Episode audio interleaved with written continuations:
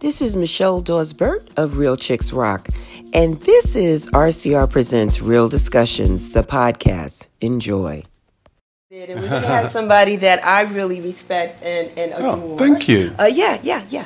My my friend and a Colleague, is, can I say that? That's We're right, colleague? yes, yeah, colleague. yes. We work together and do a lot of things here in the house community here in Atlanta. But before we start that conversation, I just wanted to give people a little background about what Real Chicks Rock is all about. It's all about empowering women through various different ways. We do it through community service, we do it through our brand, the t shirt line, we do it through the arts. And we do it through public speaking and mentoring. And today, again, it's another way that we give back through community service, and we're doing it through the arts platform. And we're always excited to be here and having an opportunity to share our thoughts and have conversations with interesting people here on Instinct Radio. So, um, with that being the backdrop and what RCR is all about, I just want to kind of get into it today. Today, my guest is none other than Stan Zeff. Oh, that's my name. yes. Can I call I you see. Dorsey on the show? Yes, you can call me Dorsey Okay, on the all show. right. You say it. Nobody says it like No, you, I so see. you Okay, could you Dorsey. could you could do that. You could Okay, do that. there you go. Stan, welcome. Thank you. Welcome. Thank you so much. I'm Thanks for glad you- inviting me. Yes, glad to have you here. I want to talk to you about so many different things, but I want to start from the beginning, right? Okay. I want to talk How far about. back are we going? I want to go back to you um, being in London, right? You're, Okay. You're born f- and raised in London. Is that correct? That's correct. All right. All right. Yes. So, what was it like for you being a kid in the UK, in London in particular? Um, my, uh, my, I, co- well, first of all, I come from a West Indian background. Okay. So I'm first generation West Indian in England. really? So my parents came from St Lucia in the 1950s Mm-hmm. and um, came over to England looking for work with more Mm-hmm. money and stuff. And they was really young, and they just you know. Um, but my my father is a visionary. Okay. And um, so he had the bright idea of moving from inner city London to outside of London to the suburbs, which is where I was brought up. Mm. Okay. So I was in a predominantly white um, area Really? neighborhood. Okay. So I had the challenges of, of you know, um, being a minority, a Mm-hmm. real minority in, a, in a white area, as well as being from a conservative, very conservative West Indian background. Right, right, so right. it was kind of challenging. Okay. Brothers and sisters? Three brothers, three sisters. Wow. So, it's a Yes. big family. It's a big family. So you guys are in London. You're growing up. It's it's it's an early time, right? So you're a young kid. What kind of music did you guys listen to? all across the board. Everything from the Electric Light Orchestra Mm. to the Beatles to Marvin Gaye to Freddie McGregor, Right. Um, Bob Marley. We we listened to all of it. Everything. Jim Reeves, country music, country western, Really, everything, Yeah, everything, everything. So very diverse musically. very diverse. Are you yeah. a, musi- a musician? Do you play an instrument by any Um, chance? I started off playing trumpet. really? Yes, trumpet, Yeah. Mm. and then drums. Yeah. Did you have a love for one or the other?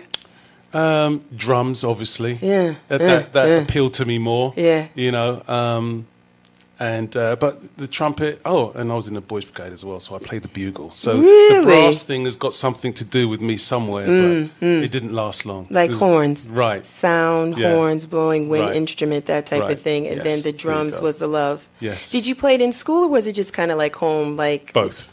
Really? in school and at home. My older brother had a band. Mm. Okay, so because we was a large family in a uh, smallish house, Mm-hmm. um, we had what we called the boys' room and the girls' room. So all four boys were in one room, Mm-hmm. and my brother had a band. My older brother had a band. So believe it or not, there's four. Imagine four boys in a room Yes. plus a band, and all the band Wow. members used to come around and practice on Sunday afternoons. Wow. So, um, so that was kind of my first introduction to to, music. To music, Um, How old were you when that happened? Roughly. Was it 10, 12, or a little something younger? like that. So yeah. just preteen age. Pre-teen age, And you yeah. just was like, I want to start. Did you self teach yourself, or you just kind of you had lessons or what? Yeah, probably. t- Yeah, self-taught. Self taught. So you Yeah. have a musical ear. yes. And, yes. and that's going to pay off as we continue the conversation. So Yes. that's London, and so then we we're there, and we're growing up, and then there's music. When was it that you had exposure to like a party event? Like when did you go out? Did you go out with your older brothers and they say, "Come on, Stan, come with us. We're going to this the scene or what?" Okay, well, I got two elder brothers, and um, it was quite funny because when I was growing up Mm-hmm. in our boys' room, my eldest brother was into reggae, Mm. and my older brother was um, into funk, soul, disco, Wow. all that kind of stuff. So um, back in the back in the seventies, there was a there was a big divide between reggae heads and soul heads. So, you know, my eldest brother used to say, you know, oh, you know, you soul boys, you know, all you do is sweat up. You go in the party and sweat, and and uh, you know, I just in the party and I take it cool. So, part of the in the bedroom was was reggae music, and the other part was soul. My older brother, who was into soul, he was a DJ. Right. So he had all the equipment. So as, long, as well as all the band stuff, Mm-hmm. he had um, DJ equipment in there as well. So I used to help him lift boxes, carry records, and stuff like that when Wow. he used to do his gigs. Wow. So that was my first introduction to to um, to to music. Wow. So and my eldest brother, he used to collect reggae music as well. So he had lots of vinyl. so you were a crate boy. You were the record guy. The box boy, that's what they used The to call him. box boy. I've The box seen boy. that in some of your descriptions of Right. You're the box boy. box boy, So that's yeah. where it came from. That's where it came from. So Yeah. when did you know? Like when did you first? Because I assume you first played, you first DJ on vinyl. Is that a safe Yes. Mm-hmm. assumption? So when did you first put the needle to the record? When did it happen for you? I can't even remember. Really? Because I uh, actually I somehow came across an old record player. Mm-hmm. I can't remember where I got it from, but it was mine.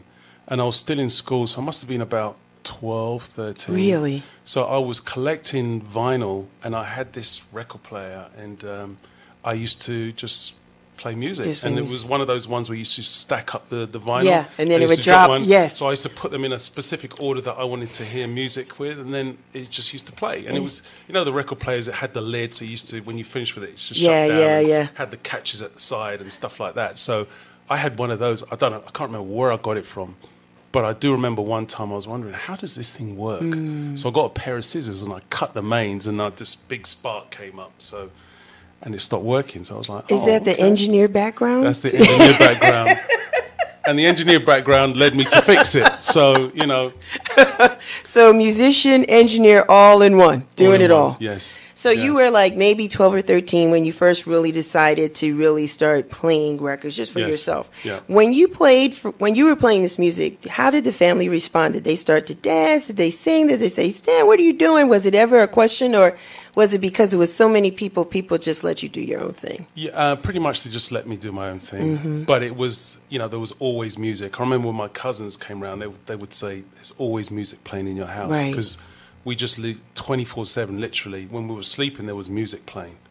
So, um, you know, I think my family just went along with the flow. Mm-hmm. And sometimes we would, you know, just, just dance, just the kids. Mm-hmm. We'd just dance in the front room. You know, you know the West Indian Yeah. front room that you're not supposed to go into. Only when company's there. Only when companies there. We used to sneak in there and play music because that's where the record player was.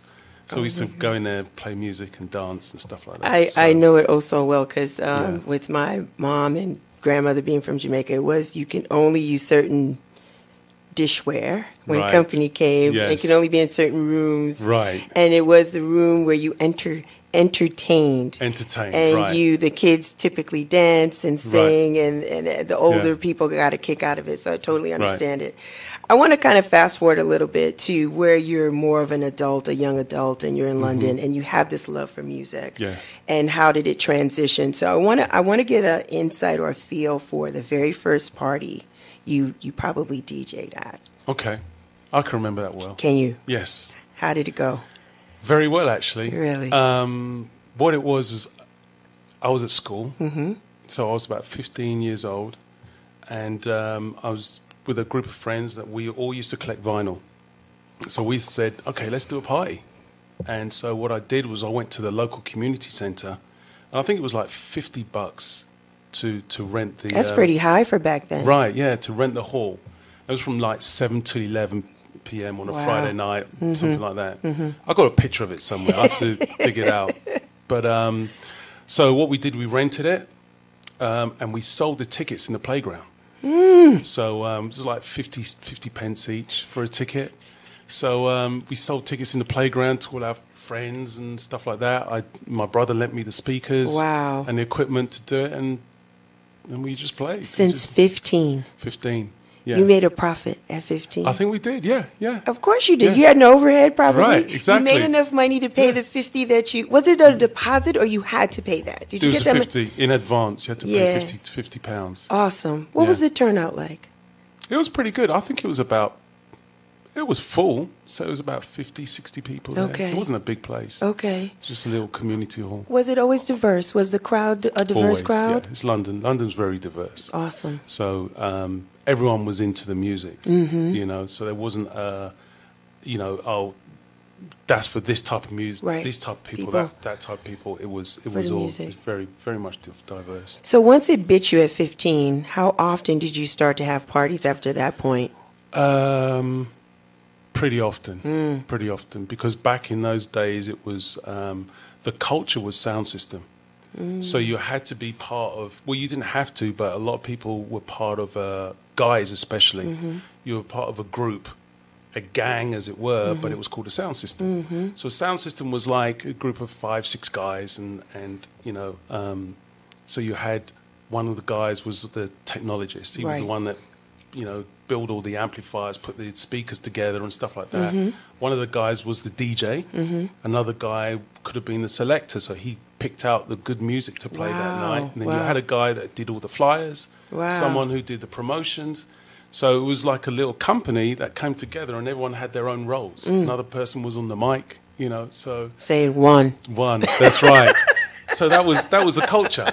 That was the culture back then. So I Man. was very much part of that. And you rolled with that. Yes. Yeah. Did you wear multiple hats in that? Like, because you have a very innate now uh, ear for sound. Mm-hmm. Like, I, I see you and you're like, you're very particular as to how the sound is. So, Yeah. did you, at that time, you immediately learned other roles uh, being part of the sound system crew or team, Yeah, right? Yeah. Yeah. Yeah. So, you, didn't always DJ. Um, for the most part, I did. You did. but I was always interested in electronics, so I used to build amplifiers. Mm-hmm. Um, you know, just get all the components because that really used to interest me as well. So I used to do that, and um, you know, the promotion side. So I used, I used to, yes, I used to wear different hats, but um, primarily I was a DJ, Mm-hmm. All Hmm. the time. a selector. Yeah, yeah. Now, from a selection of music, it, you guys played whatever. You played reggae because I've I've heard you say sometimes in different settings when you get to play, and you get to play what you want. You say, "Man, it reminds me of home." You're right. Mm-hmm. Right. And so when you played, you played anything that you wanted. ba- Basically, Yeah. was it more reggae infused or? or it was no? everything from reggae, soca, soul, um, hip hop. Used to play across the board. Right.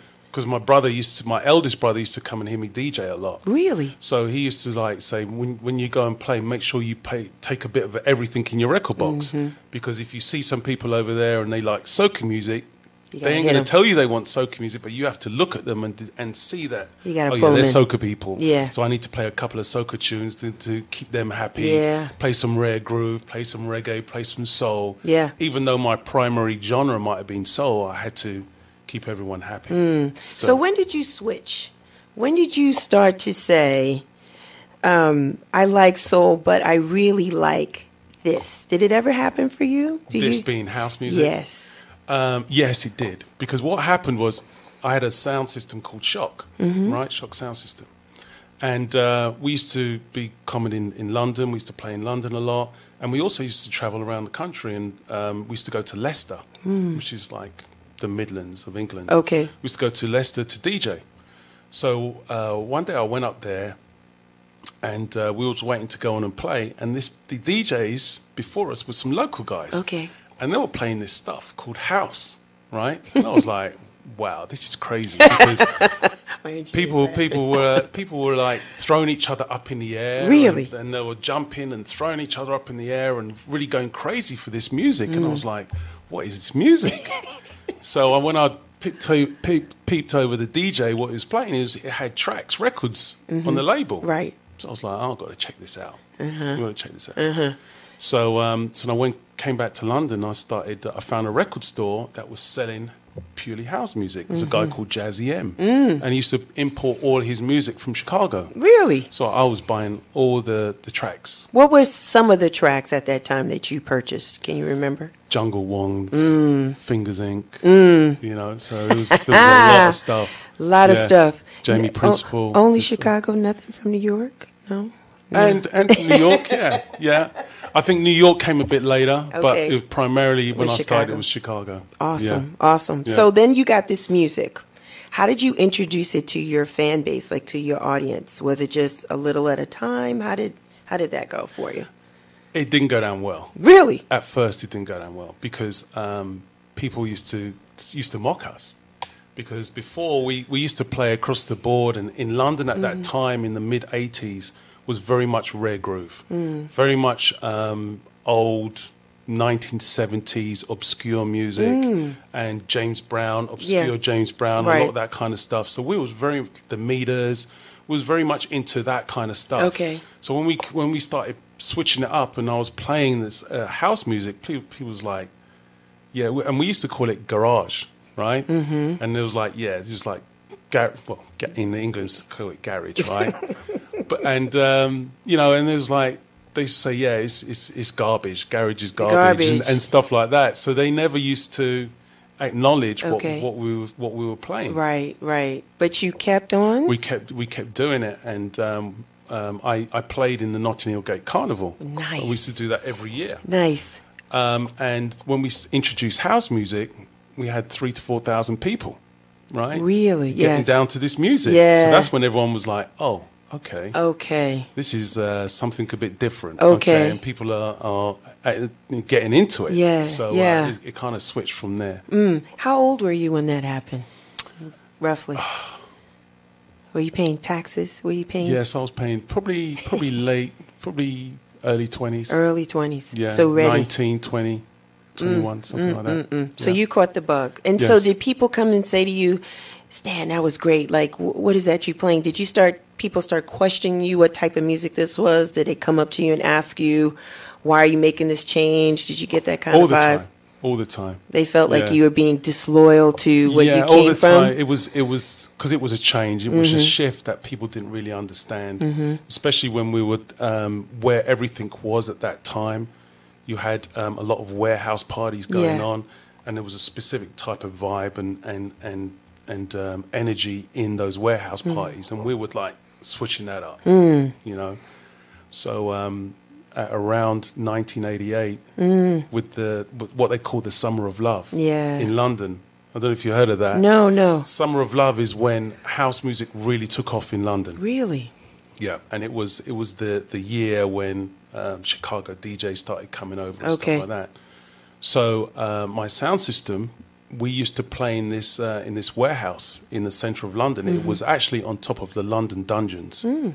right? It's called Clink Street. Mm-hmm. So we was we played there all summer, you know, Friday, Saturday, Friday and Saturday f- all summer, summer long. Yeah, and th- that was the ex- that was um, a, a memorable experience because it was like when house music really took off Mm. in London and people was exposed to it, and everyone who was anyone used to go there. Wow. just to wow. hang out, Just to and hang out. be there. So when your party started in London, roughly what time did it start? Was it 9, 8, 10? What time did they start? Probably around ten, and go until one, two, maybe no morning.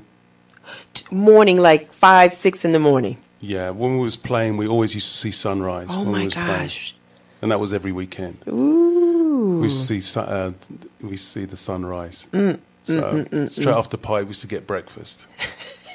so I never used to get in my bed till like one, two in the morning. What one, two two, in the afternoon? afternoon the next afternoon. day. Yeah. And this was Friday and Saturday. This was Friday summer and of Saturday. '88, all summer, All banging summer. them out, Yes. banging them out. Oh Yeah, Clink Street. My goodness. Yeah. So, is it?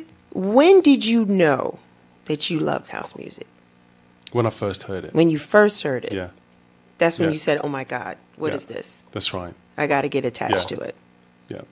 I think it Awesome. was um, Marshall Jefferson. the house music. I think yeah. that's what, that's what did it for me.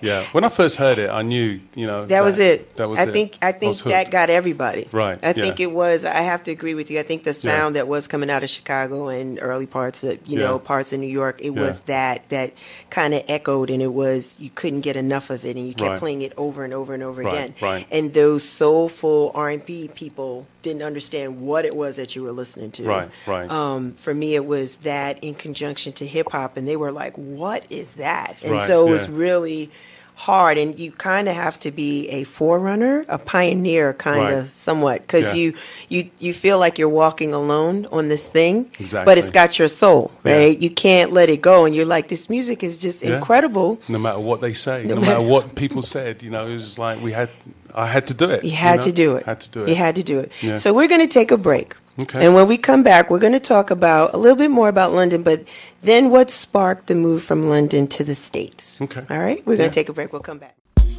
We hope you enjoyed listening to RCR Presents Real Discussions. Until next time, you take care and continue to rock on.